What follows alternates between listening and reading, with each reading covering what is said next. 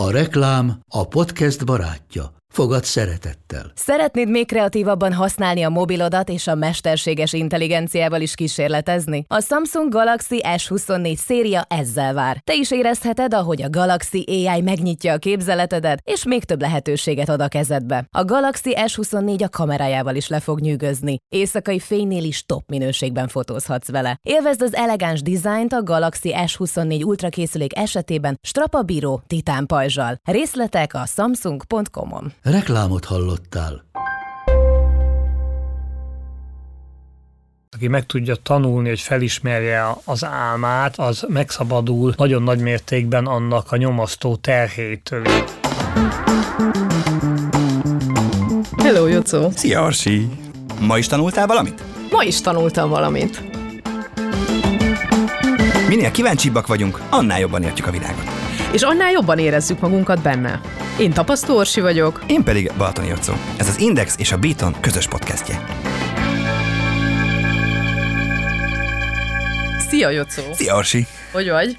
Nagyon jó. hogy aludtál? szépen. Hogy az érdekel, hogy aludtál? Ö, ma jól aludtam, szerintem egy ilyen hat órát. Az jónak Hat számít a hat óra? Nálam az nagyon jónak Az már számít. fú, az, absz- az ilyen na, nagyon, az nagyon, az ilyen jó érzés volt ennyit aludni. Ezt a hat órát aludnék, meghalnék, de most nem erről fogunk beszélgetni, hanem azt szeretném megkérdezni tőled, hogy szoktál-e emlékezni az álmaidra, és, és bármi jelentőséget szoktál-e nekik ö, tulajdonítani? Van-e szerepe az életedben az álmodásnak? Alapvetően ö, minél idősebb vagyok, azt hiszem, hogy egyre ritkábban álmodom, vagy egyre ritkábban emlékszem az álmaimra, viszont amikor emlékszem, akkor ilyen brutál őrület az egész, tehát, hogy ilyen akciófilm jellegű, és nem tudom, mindig, mert tényleg ilyen na- nagyon szürreális az egész, de közben nagyon valós. Ö, valós a történet, úgyhogy Úgyhogy ritkán, de emlékszem, akkor viszont na- na- nagyon meghatározó. Nem kezdek el gondolkodni, meg elemezni, hogy ez most vajon mit jelentett. Egyszerűen azon gondolkodom, hogy úristen, miért álmodtam ekkora baromságot, hogy éppen repülök valahova, és nem tudom, mit csinálok. Tehát, hogy megmented a bolygót? megmentem a bolygót, valamit? igen, Aha. vagy tényleg az, hogy kimászik belőlem egy lény, vagy nem tudom, tehát ilyen, té- tényleg ilyen szürreális álmaim vannak. Szakértő, aki itt ül velünk, már tágra is nyitotta a szemeit erre, aki mászik belőlem egy lény mondatra. Uh, nagyon érdekes szerintem az, hogy, hogy az intenzív álmaidra emlékszel, erről is szerintem majd beszélgetni fogunk, hogy ez vajon véletlene, vagy, vagy ennek van jelentősége, hogy nem a uh, réten sétálgattam a virágok között, és arra abszolút nem emlékszem. Itt van velünk ma dr. Bódis Robert, alváskutató, a Semmelweis Egyetem Magatartás Tudományi Intézetének kutatási igazgató helyettese. Szia, üdvözlünk a műsorban. Sziasztok, Szia. üdvözlöm a hallgatókat. Nagyon jó, hogy eljöttél, nagyon örülünk neki. Um, kezdjük onnan, az álmodásról fogunk beszélgetni, és kezdjük onnan, hogy um, miért álmodunk? Hát, hogyha ezt én tudnám, akkor, akkor eh, nagyon eh, nagy díjakkal kitüntettek volna, már gondolom, de nem, eh, nem Erre a nincs magyarázat? érdekelnek, hanem nagyon nehéz megválaszolni ezt a kérdést így általában. Azt kérdezzük, hogy valaminek mi az értelme, akkor minél egyszerűbb az a valami, annál könnyebb erre válaszolni, ugye evés, ivás, most most hát életműködésekre utalok.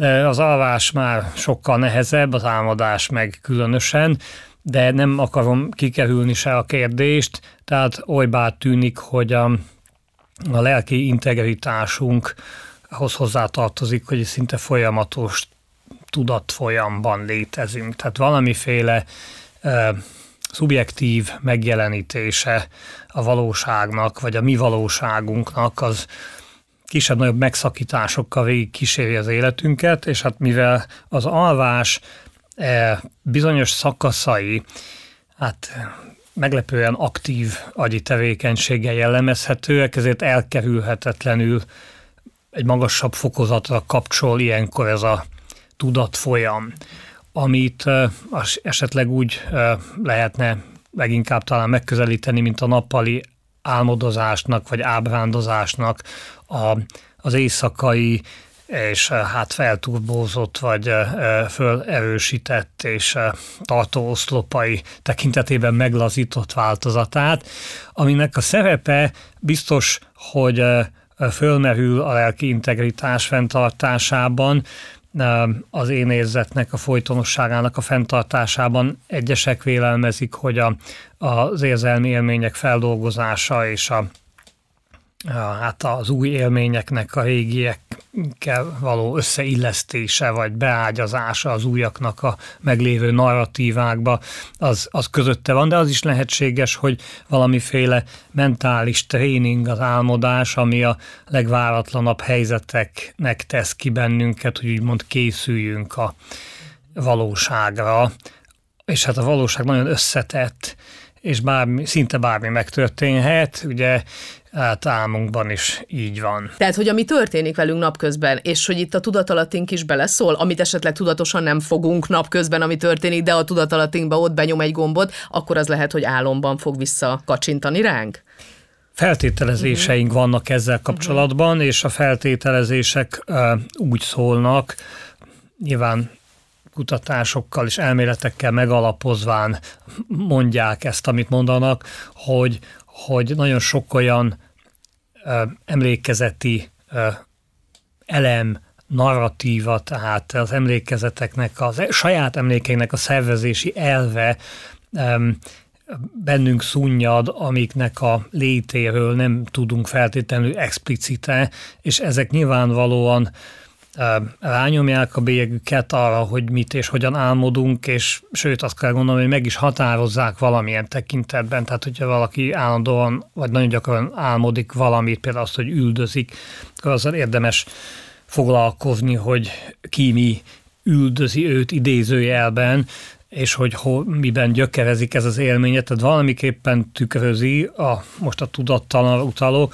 de ugyanakkor a benyomásainknak az aktuális friss lenyomatai is felfelbukkannak a, az álomtörténetekben. Ezzel kapcsolatban az az érdekesség vélelmezhető, hogy minél korábban álmodunk az éjszaka tekintetében, tehát az éjszaka első felében, annál inkább valószínű, hogy több az aktuális élmény viszonylag a történetben, és minél inkább telik az idő, telnek az órák, és a másfél órás alvásciklusokból már többet letudtunk, annál valószínűbb, hogy a régmúlt elemei és egyfajta ilyen idői integráció megjelennek a történetben. Hosszabbak is ezek a kései álmok, élénkebbek, bonyolultabb történeteket jelenítenek meg, tehát mint hogyha valóban kiteljesedne az idő az alvás során, ahogy haladunk elő az alvási folyamatban. Ó, ez is de érdekes. Az az a kérdésem, hogy én is azt mondtam, hogy minél idősebb vagyok, egyre kevesebbet álmodom.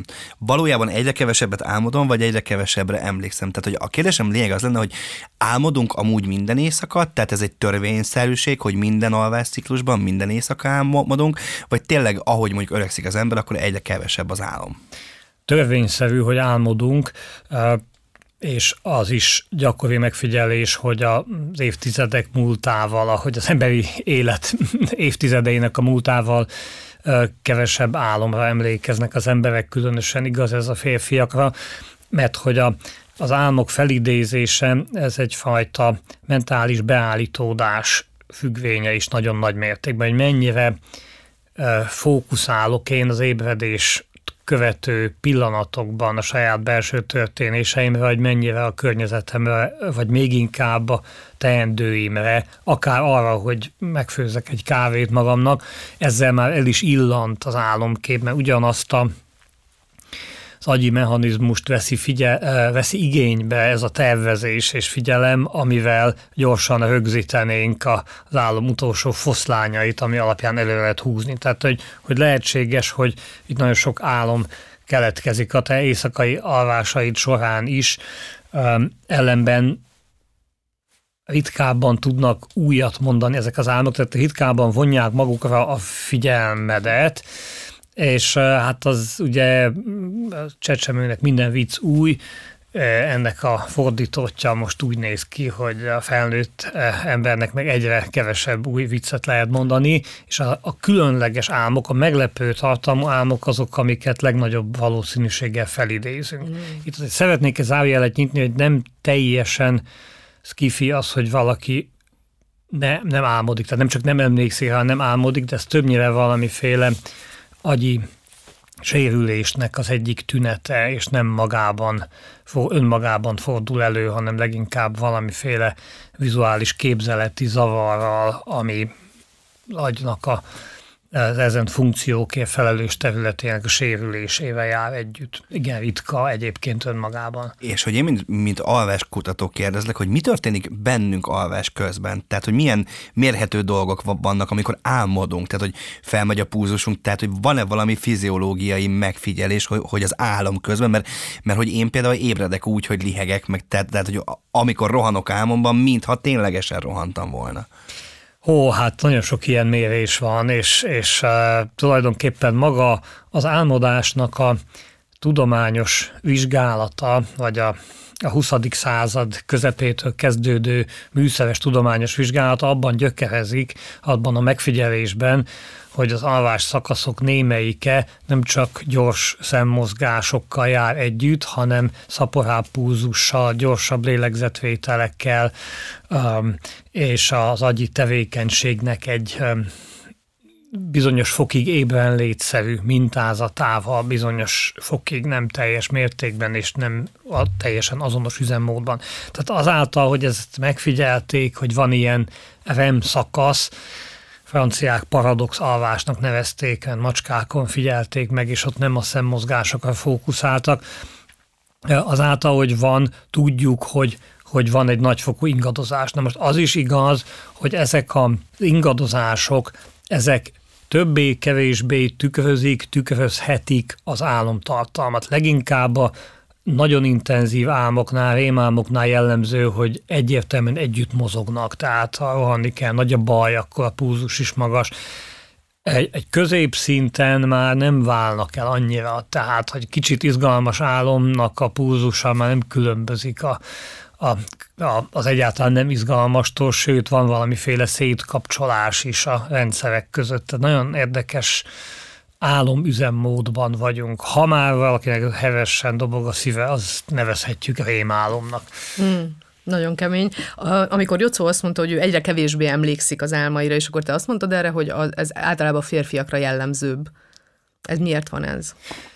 Az említett beállítódás miatt egyébként egy statisztikai megfigyelés, tehát nincs betonba vésve, hogy így kell ennek lenni, hanem a, ezek általános férfinő különbségek, amit minden ilyen irányú vizsgálat megfigyelt. Tehát valamennyivel több álmot idéznek föl általában statisztikailag a nők, mint a férfiak, és hát tulajdonképpen ez ennek a beállítódásnak a következménye talán a nőket jobban érdekli a általában ismét csak nem győzöm hangsúlyozni a, hát a belső történéseiknek a rezdülése jobban érdeklik a nőket, mint a legtöbb férfi, de mondom, hogy ez tulajdonképpen megváltozik, tehát hogyha az ember elkezd álomnaplót írni és jegyzetelni, és ráhangolódik erre, kicsit hosszabban alszik hat óránál, besötétít, és azzal a, a szándékkal fekszik le, hogy most álmodni fog, akkor nagyon gyorsan növekszik a, az álomfelidézés képessége, akár gyerekeknél is.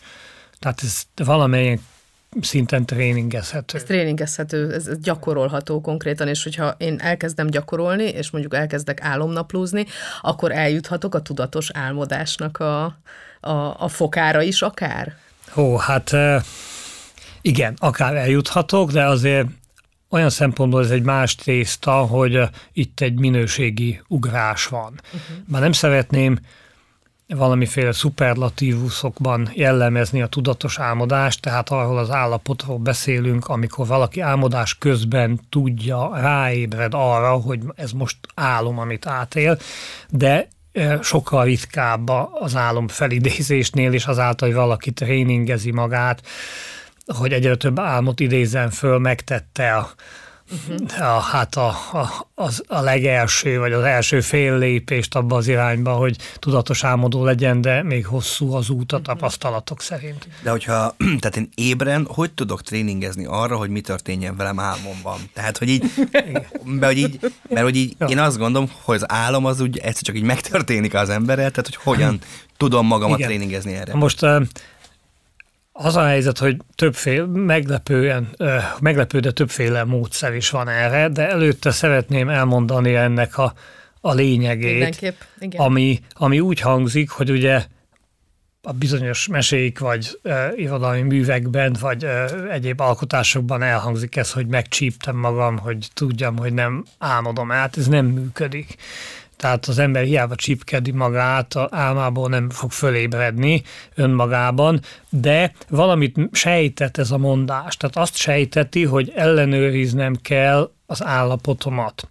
És ez a állapot, saját állapotom ellenőrzésének a gyakorlata, a rutinja, hogyha már bevett gyakorlattá válik, tehát, a, hogyha én rendszeresen napközben elgondolkodom azon, hogy most nem álmodom-e vajon, mert miért ne álmodhatnám azt, hogy itt ülök a stúdióban, és beszélünk, és megpróbálom ellenőrizni ezt, de mindjárt mondom, hogy nem csípéssel kell, akkor egyszer csak álmomban is megjelenik ez a gondolat, mint ahogy álmomban is szoktam gondolni erre, arra, hogy mindenki szokott gondolni, hogy erre indulok, vagy arra indulok, vagy ezt csinálom, vagy, ez, e, vagy autóba ülök, stb.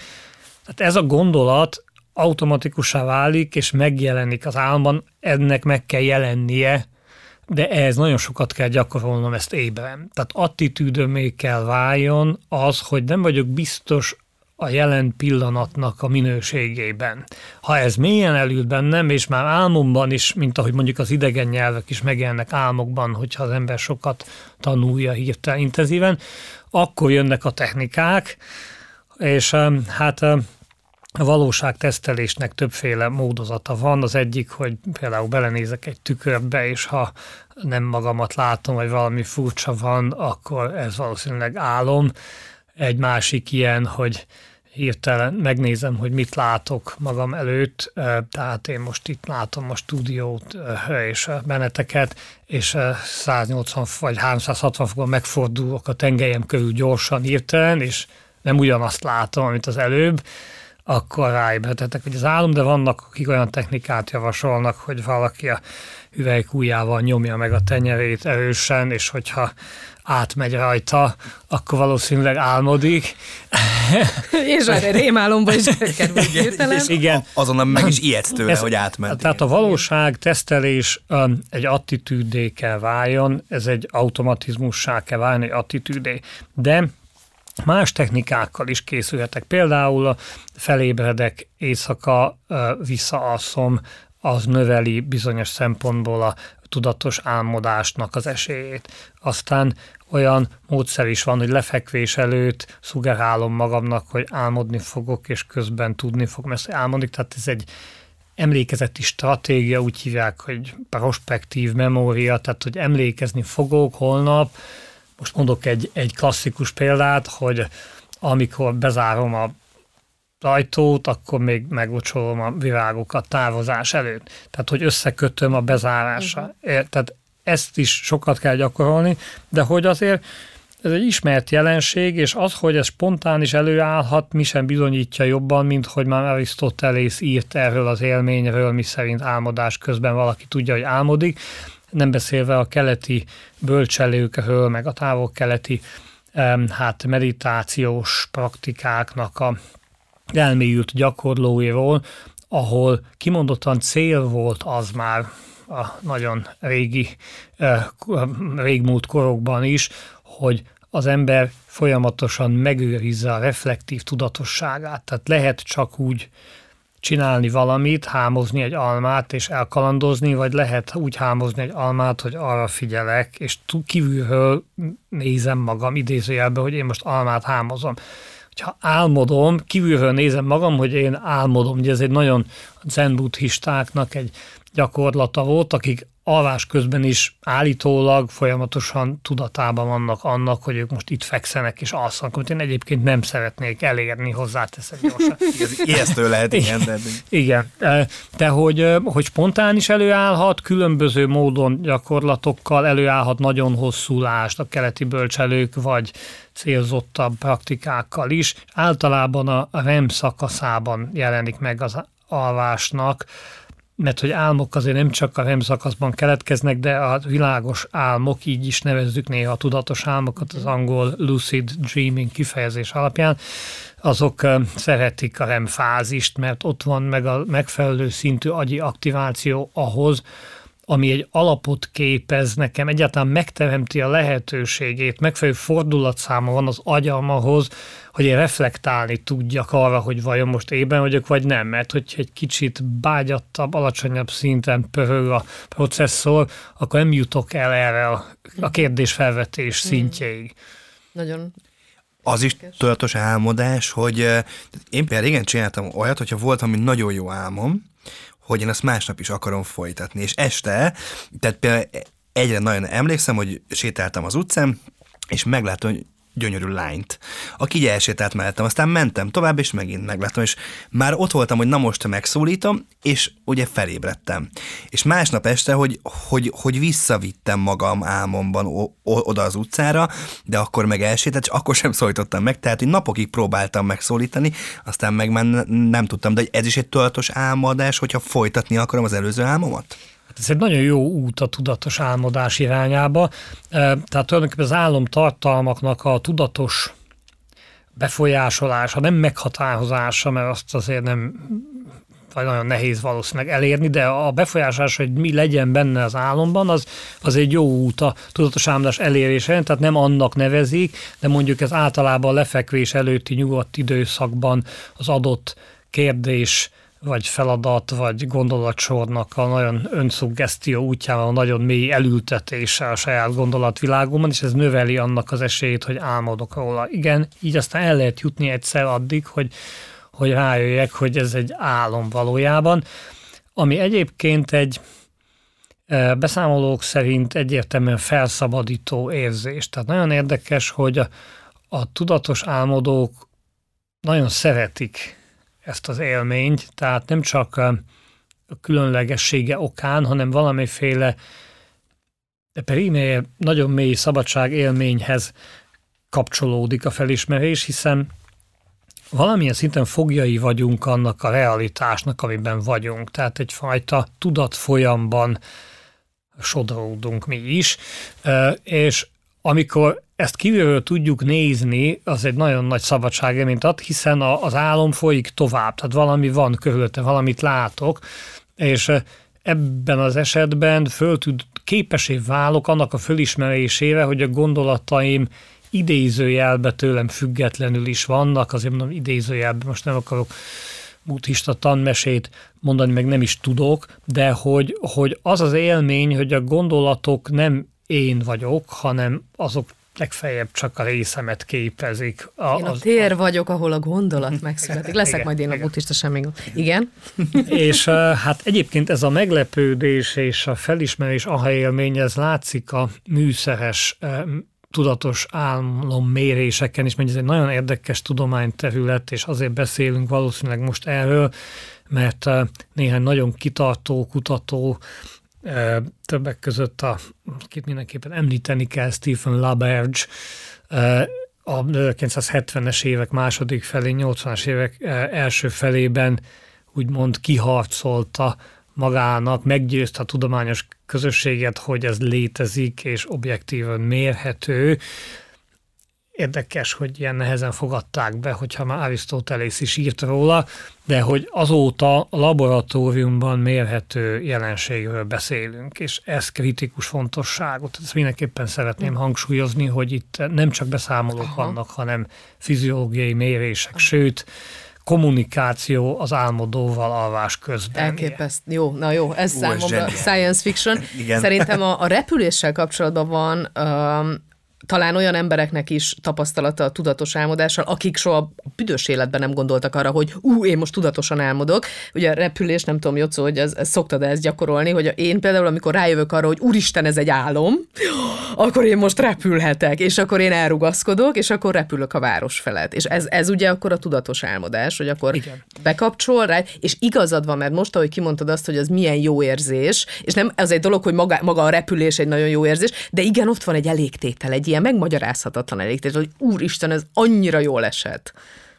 Hát igen, a repülés egyébként nagyon gyakori élmény az álmokban, anélkül is gyakori, hogy az ember tudatos álmodó lenne, tehát szinte alig találkozni olyan emberrel, aki nem élte át a valamikor élete folyamán a repülés élményt. Ez nagyon érdekes, mert azokban a korokban is úgy volt, amikor hát a vitorlázó repülés még a mostaninál is ritkább sportnak számított, tehát hogy itt valami elementáris dologról van szó, valószínűleg az egyensúly érzékelési szervnek a idegi szabályozásának a hát működés mintázatában bekövetkezett változást próbálja hát értelmezni az hmm. agyunk, és egy ilyen szép értelmezését adja, mm. hogy repülünk, eh, hát ugye a rosszabb értelmezése, hogy zuhanunk, vagy ez a negatív, ez a rémálom változata, de hát ez egy kicsit egy ilyen projektív teszt, tehát megbomlanak a szokásos mm-hmm. működésmódok az agyban, és a megbomlást itt most nem az elme megbomlásaként értelmezném, hogy a szokásos szabályok kicsit hát eh, most figyelmen kívül lesznek hagyva, és ebből próbálunk megfőzni egy levest, úgymond egy narratívát, a meglévő ismereteinkkel, tehát a meglévő tapasztalásmódunkkal. És akkor a nagyon ügyesek maguktól is a, időnként rájönnek arra, hogy te is mondtad, hogy jé, ez egy álom, és ilyenkor ugye a, a bőr ellenállás változás ebben a J pillanatban mutatja ezt a felismerést, tehát amit a hazugság, poligráfus hazugságvizsgálóban használnak, tehát hogy mikor érdekes kérdés jön, tehát nem a rutin, hogy hány éves maga, meg hosszú, akkor ez is egy nagyon érdekes felismerés, és látszik a bőr ellenállásnak a gyors változása átmenetileg, mikor rájönnek az emberek, hogy ez tudatos álom a laboratóriumban. És hogy milyen hatalma van e fölött? Mondjad, Jocó, bocs. Hát igen, irányítod. Nekem például a repülés kevesebb szer, nekem a zuhanás, de nekem a, az álomba zuhanás, tehát én például nagyon sokszor úgy alszom el, hogy elkezdek zuhanni, és beleesek egy álomba, egy történetbe, egy valamibe, tehát hogy ne, ne, nekem így szokott indulni az álmom, hogy így beleesek. Ennek például van valami jelentősége, hogy, hogy túl gyorsan kerülök bele, vagy, vagy egyszerűen, vagy egyszerűen nekem van egy kényszerképzetem, hogy az álomba bele kell esni az a kérdésem, hogy hogy emlékszel erre, ha nem vagyok indiszkrét, mert ugye általában vannak hasonló élményeik az embereknek elalvás környékén, hipnagók, halucinációknak hívják, ami teljesen fiziológiás, de a az esetek nagyon nagy részében az emberek erre nem emlékeznek, mert utána egy hosszabb alvás szakasz, esetleg más álmokkal később. Tehát ez, ebből én arra következtetek, hogy te picit meg is ébredsz, zuhansz egyet, Igen. idézőjelbe, és, és aztán pedig egyfajta mikroébredés, vagy ébredés következik valamelyik nem ismerem az okát, és en, ebből kifolyólag emlékezhetsz rá. Tehát nem kell nagyon elszomorodni, mert a szürrealista művészek, festők, állítólag Salvador Dali is, de nem tudom, hogy ez biztosan megerősített információ, igyekeztek a saját hipnagók halucinációikat felidézni olyan praktikák bevezetése révén, amik ahhoz vezettek, hogy felébredtek elalvás után közvetlenül, mm. tehát valamiféle csellel idézőjelbe, azért, hogy ilyenekre emlékezzenek, hogy mm.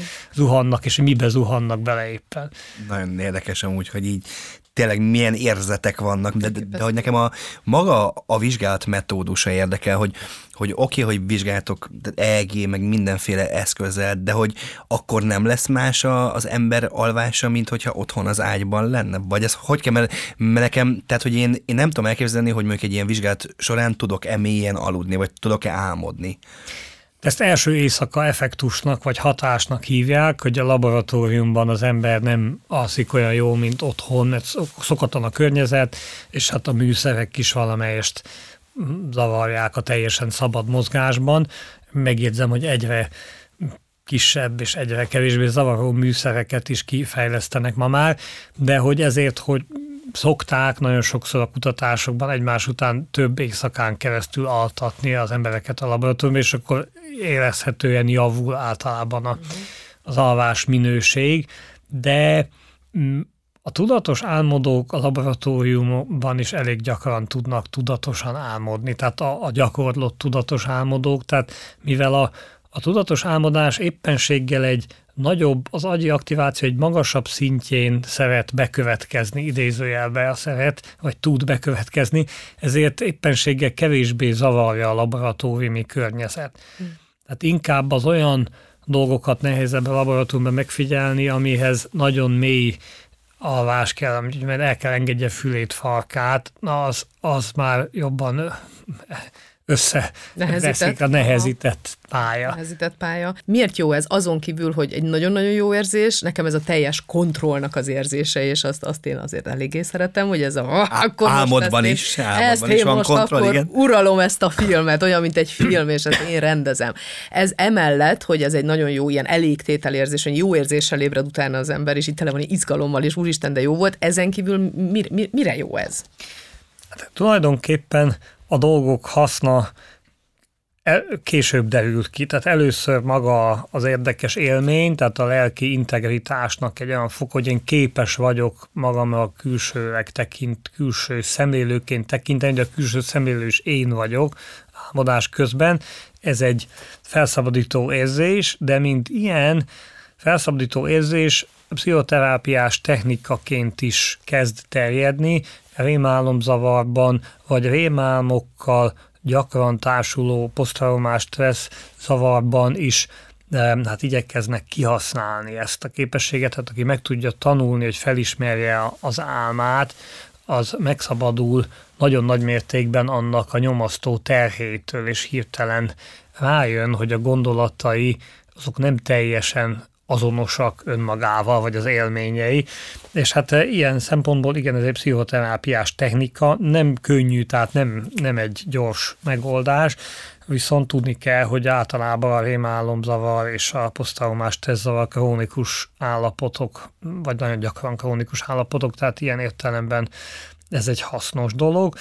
És hát eh, egy kicsit a tudat kutatásának az eszközeként is hasznos a rémálmodás, vagy a bocsánat, a tudatos álmodás, tehát nem csak a rémálmodásnak a kontrolljaként, vagy a kezeléseként, mert hogy lehetővé válik a tudatot lehet, lehetségesé válik a tudatnak a laboratóriumban való tanulmányozása. Tehát műszerekkel, amikor álmomban úgy döntök, hogy ezt csinálom, vagy azt csinálom, de közben nem mozgok egyáltalán, hiszen mozdulatlanul fekszem az ágyamon, akkor, akkor meg lehet vizsgálni, hogy ez milyen agyi tevékenység mintázatokkal társul, például, hogy, hogy a, azt kérték a tudatos álmodótól, hogy szorítsa össze először a jobb öklét, aztán engedje el, aztán a bal öklét, és akkor megvizsgálták, hogy az ellenoldali motoros kéregnek az aktivitása milyen, illetve ekközben tehát ezek, ez egy kutatási eszközé is vált. A terápiás és kutatási eszközé, ugye említettem, hogy kommunikáció az alvóval, vagy megvizsgálták, hogy a szemeknek a mozgása, mert azért azt jelezni kell, hogy az, az nem gátolt ugye remalvásban, és tudatos álmodás során is szabadon mozgat nyitja az álmodó a szemeit, és ezért ezen keresztül jelezni tud. Tehát például így tudjuk, hogy most álmodik tudatosan, hogy jelzi, tehát meg egy, egy adott szemmozgás mintát, bal-jobb, bal-jobb mintázatot, tehát ilyen faltól falig szemmozgás mutat, és a, az utolsó szekvencia után középre tekint. Ez nagyon jól látszik a műszereken, és akkor tudjuk, hogy itt megérkezett, ebben a pillanatban hmm. tudatos álmodik. Hmm ez előtt szokott látszani az aha élményre jellemző um, um, hát bőrgalván válasz, úgyhogy uh, ja, eszköz és terápiás eljárás. Nekem egy olyan kérdésem, vagy pontosabban kettő, hogy egyrészt, hogy tehát van egy természetes folyamat, ami az álmodás.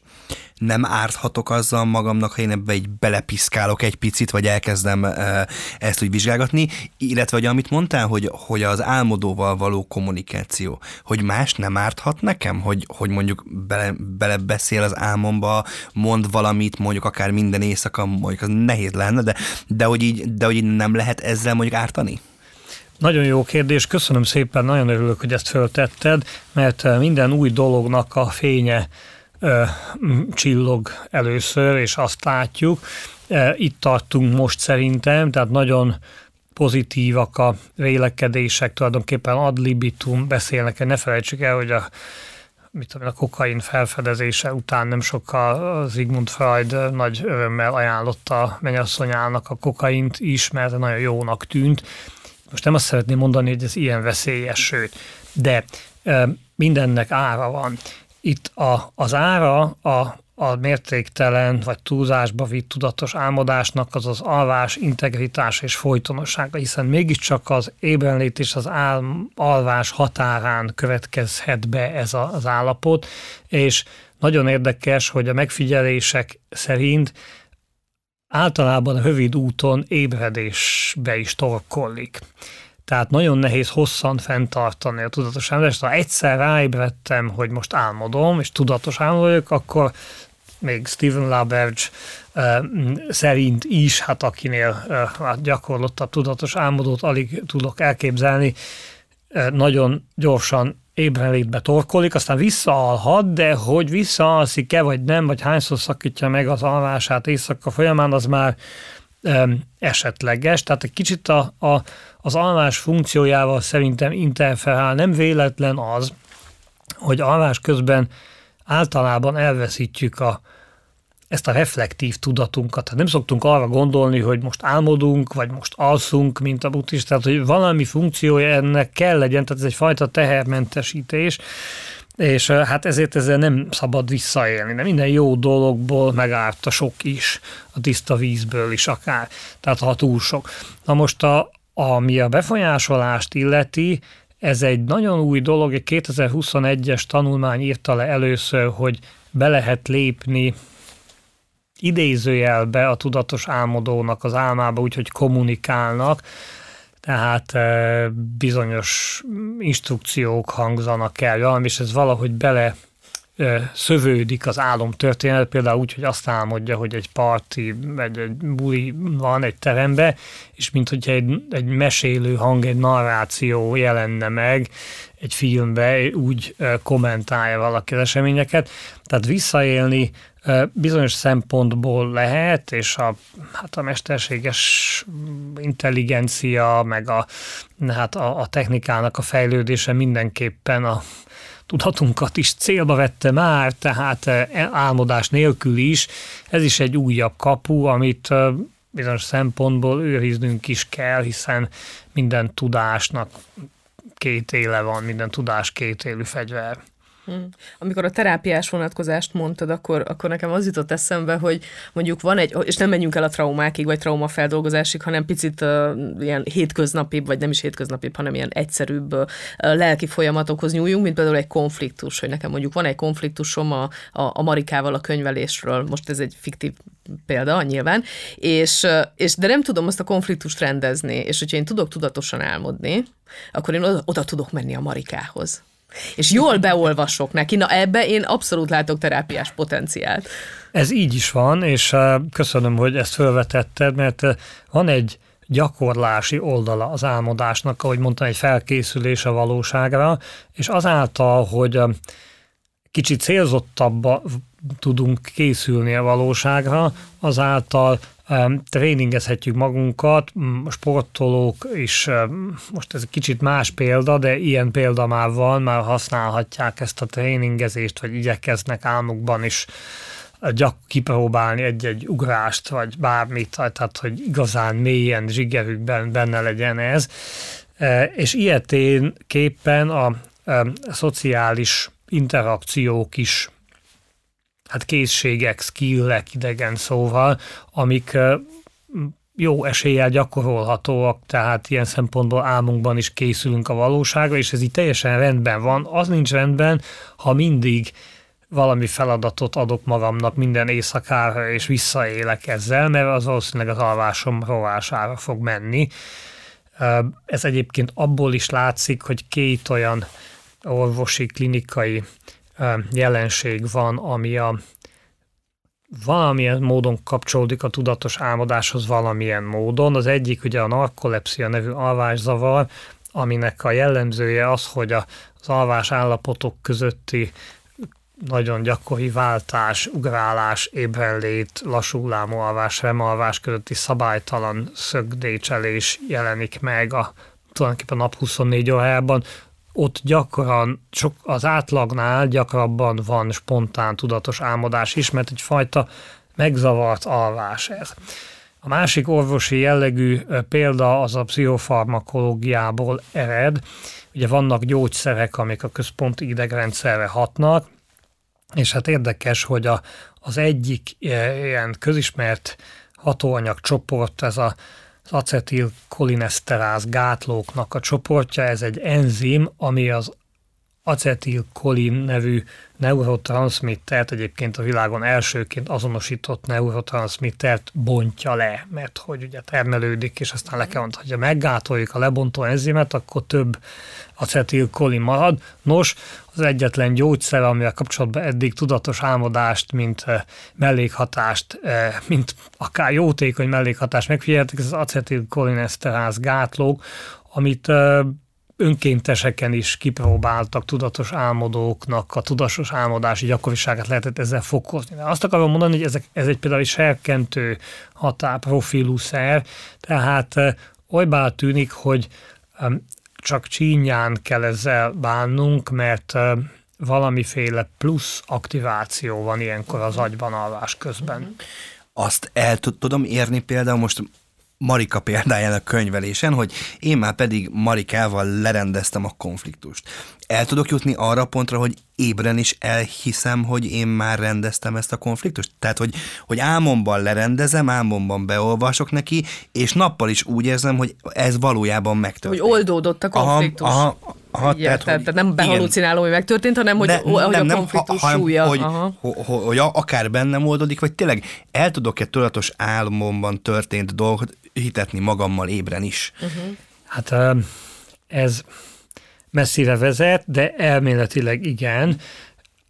Ugye itt az én hozzáállásomnak, vagy az álmodó hozzáállásának a megváltozásáról beszélünk, tehát ő valójában nem játsza le újra ébren a ezt a csetepatét, vagy a konfliktust, hanem kicsit megnyugszik, vagy úgy érzi, hogy már le, lerendezte a meccset, és nincs szükség arra, hogy, hogy fölösleges, dobogó, így van. fölöslegesen aha, idegesítse aha, magát. Igen. Az alvásnak és az álmodásnak van egy olyan funkciója, hogy csökkenti a ismert stresszorokkal szembeni reaktivitást, tehát hogy alszom el egyet, és valóban egy kicsit jobban megbírkózom a, az, ugyanazzal a helyzettel immáron, a világos álmodás vagy a tudatos álmodás valószínűleg e, érdemben hozzá tud ehhez járulni. Az viszont megint egyfajta veszély az ilyen saját gondolataikban köldöknéző jelleggel elmerülni szerető embereknek, akik tehát ilyen nagyon-nagyon inter, tehát, hát befelé figyelő embereknek, a, a, hogy a, összekeveredhet adott pillanatban az, hogy mit álmodtam, és hogy mi történt, meg valójában, hogyha nagyon sok tudatos álmom van, nagyon sokszor együtt kezelem ezt a két csomagot, az szerintem egyfajta a pszichológiai integritásnak már a rovására megy, és ezt meg is említik a területet um, um, ismerő kutatók is, hogy um, ismét csak jóból is megártasok, tehát nem baj az, hogyha én tudom, hogy mi az álom, és mi a valóság, sőt, nagyon hasznos, nem véletlenül um, szoktunk ilyen distinkciókat tenni, de az, hogy nem dobog olyan hevesen a szívem az adott helyzetben, ez egy kedvező hatás természetesen. Abszolút.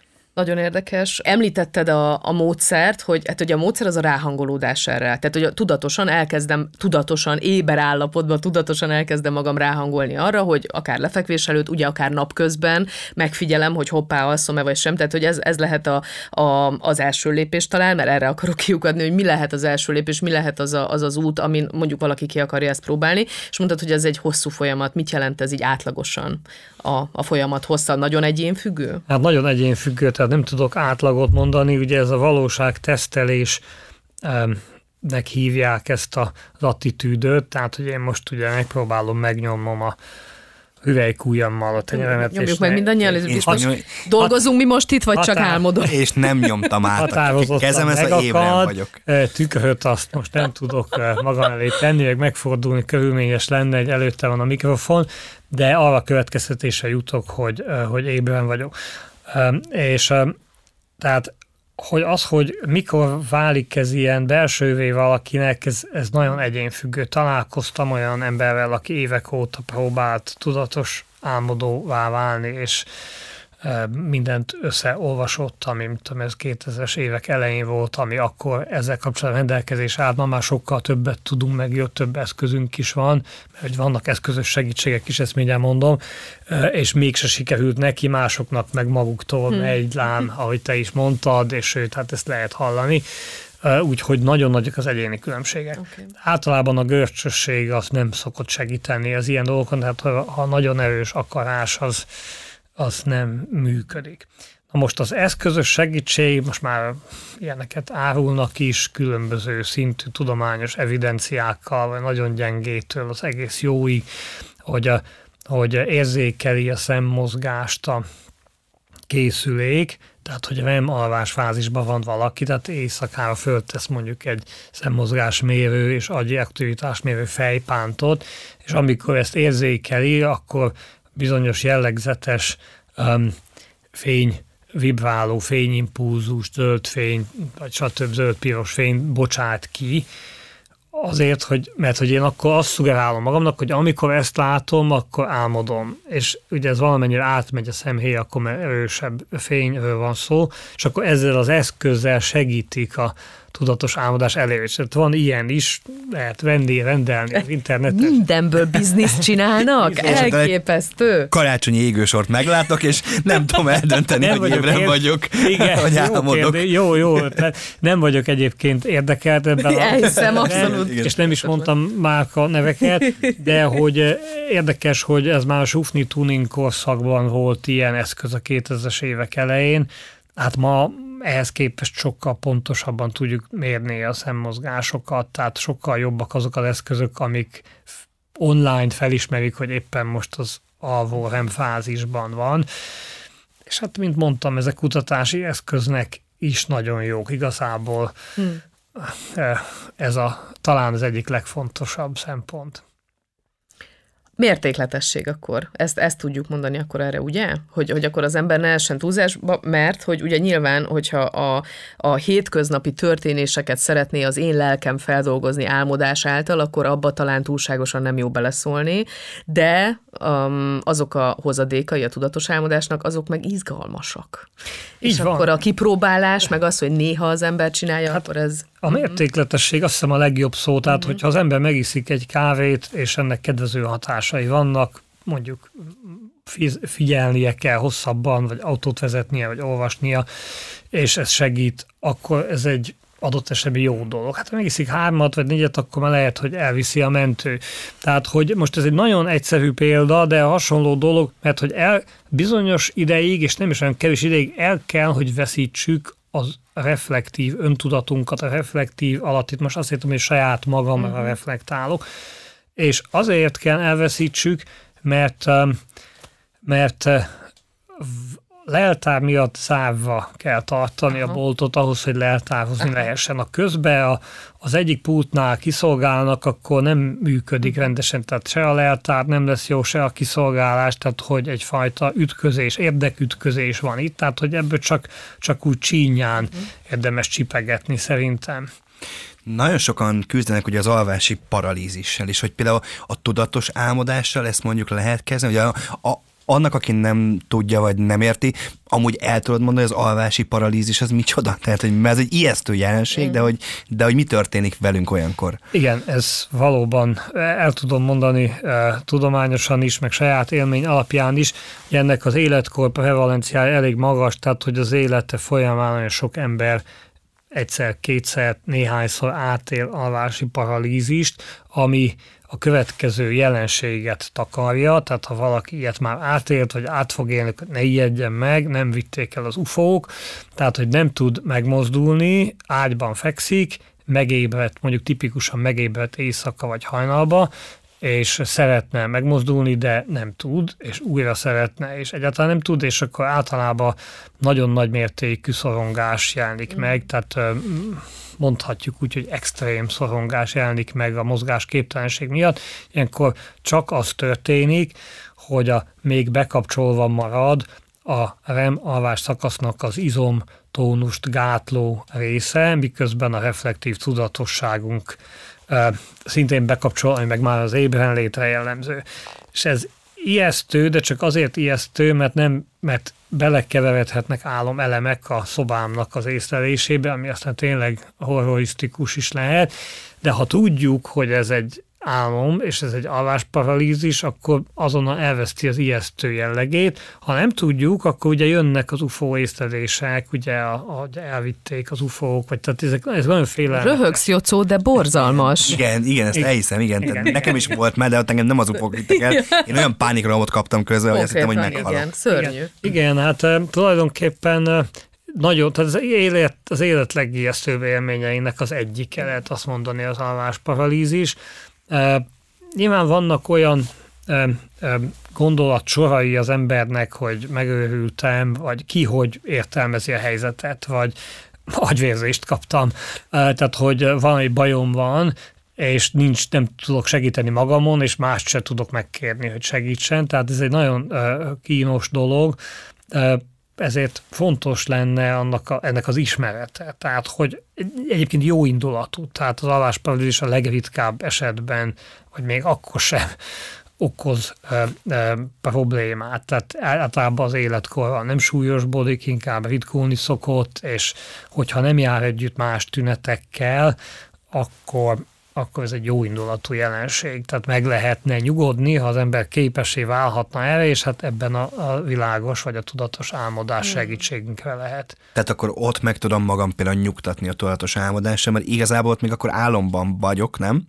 Tehát Igen. akkor még a paralízis közben álomban vagyok, csak valamiért a, a kis kapcsoló még nem kapcsol. Tehát Igen. a relé úgy maradt inkább. Igen, Igen, pontosan. Ez, pontosan. Egy, ez egy nagyon izgalmas, tehát akkor erre is tök jó a tudatos álmodásnak a módszere. Bizony, és hát hogy hogyha ilyenkor olyan élményei vannak valakinek, ami elég gyakori a leírások szerint, ez a jelenlét érzése, vagy a um, feeling of presence, or uh-huh. sensed presence, uh-huh. ez azt szokta takarni, hogy valamiféle természet fölötti nagyon nagy hatalommal bíró entitásnak a jelenléte a közegemben, akit vagy látok, vagy nem látok, csak érzek, ez lehet jó szándékú istenszerű, vagy gonosz ördög, vagy poszorkány, különböző kultúrák, különböző kulturális reprezentációk különböző álmokat idéznek elő, ugye boszorkány, UFO, akkor, akkor hirtelen megszabadulok a nyomasztó boszorkánytól, mert tudom, hogy ez egy álom, és akár beszédbe egyedhetek vele, vagy, vagy,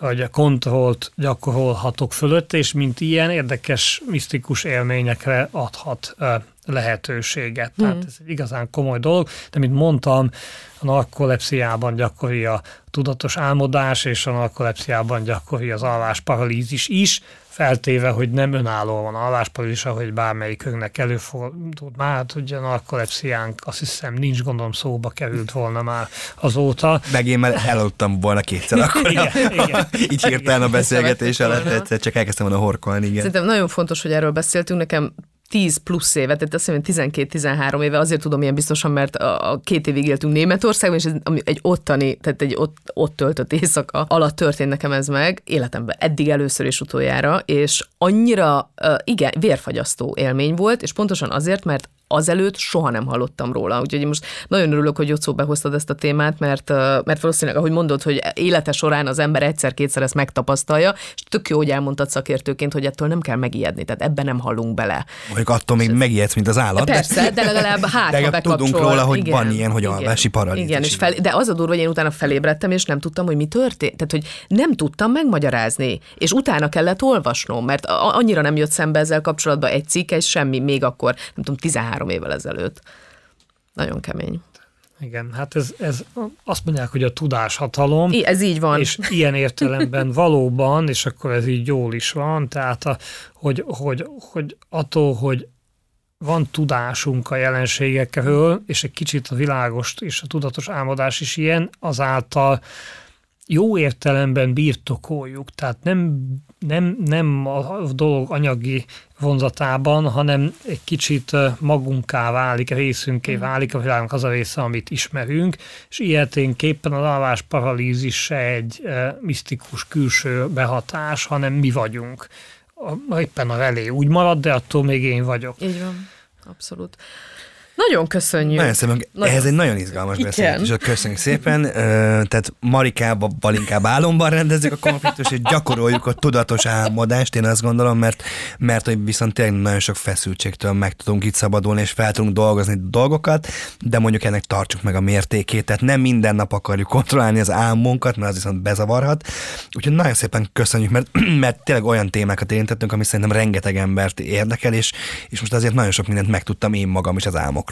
Igen, de Marikával nyugodtan rendezzük le azt a konfliktust, ha olyan a Élőben helyzet. is, Ez csak, ez csak a fölösleges konfliktus, ez szerintem egy baromi jó módszer. Nagyon szépen Nagyon szépen köszönjük. köszönjük. Én is köszönöm a beszélgetést. Sziasztok! Sziasztok! A ma is tanultam valamit, podcastet hallottátok. Ha tetszett ez az epizód, hallgassátok meg a többi részt is, és értékeljetek minket a podcast lejátszóban. Ha még többet akartok tanulni, keressétek a Ma is tanultam valamit rovat cikkeit és könyveit az Indexen. A műsor szerkesztője Kovács Róbert, a projektmenedzser Lengyel Kinga, a showrunner Orsós Lajos, a hangmérnök Kozma Ádám, a kreatív producer Román Balázs, a producer pedig Hampuk Rihárd. Beaton. A műsor a Béton partnere.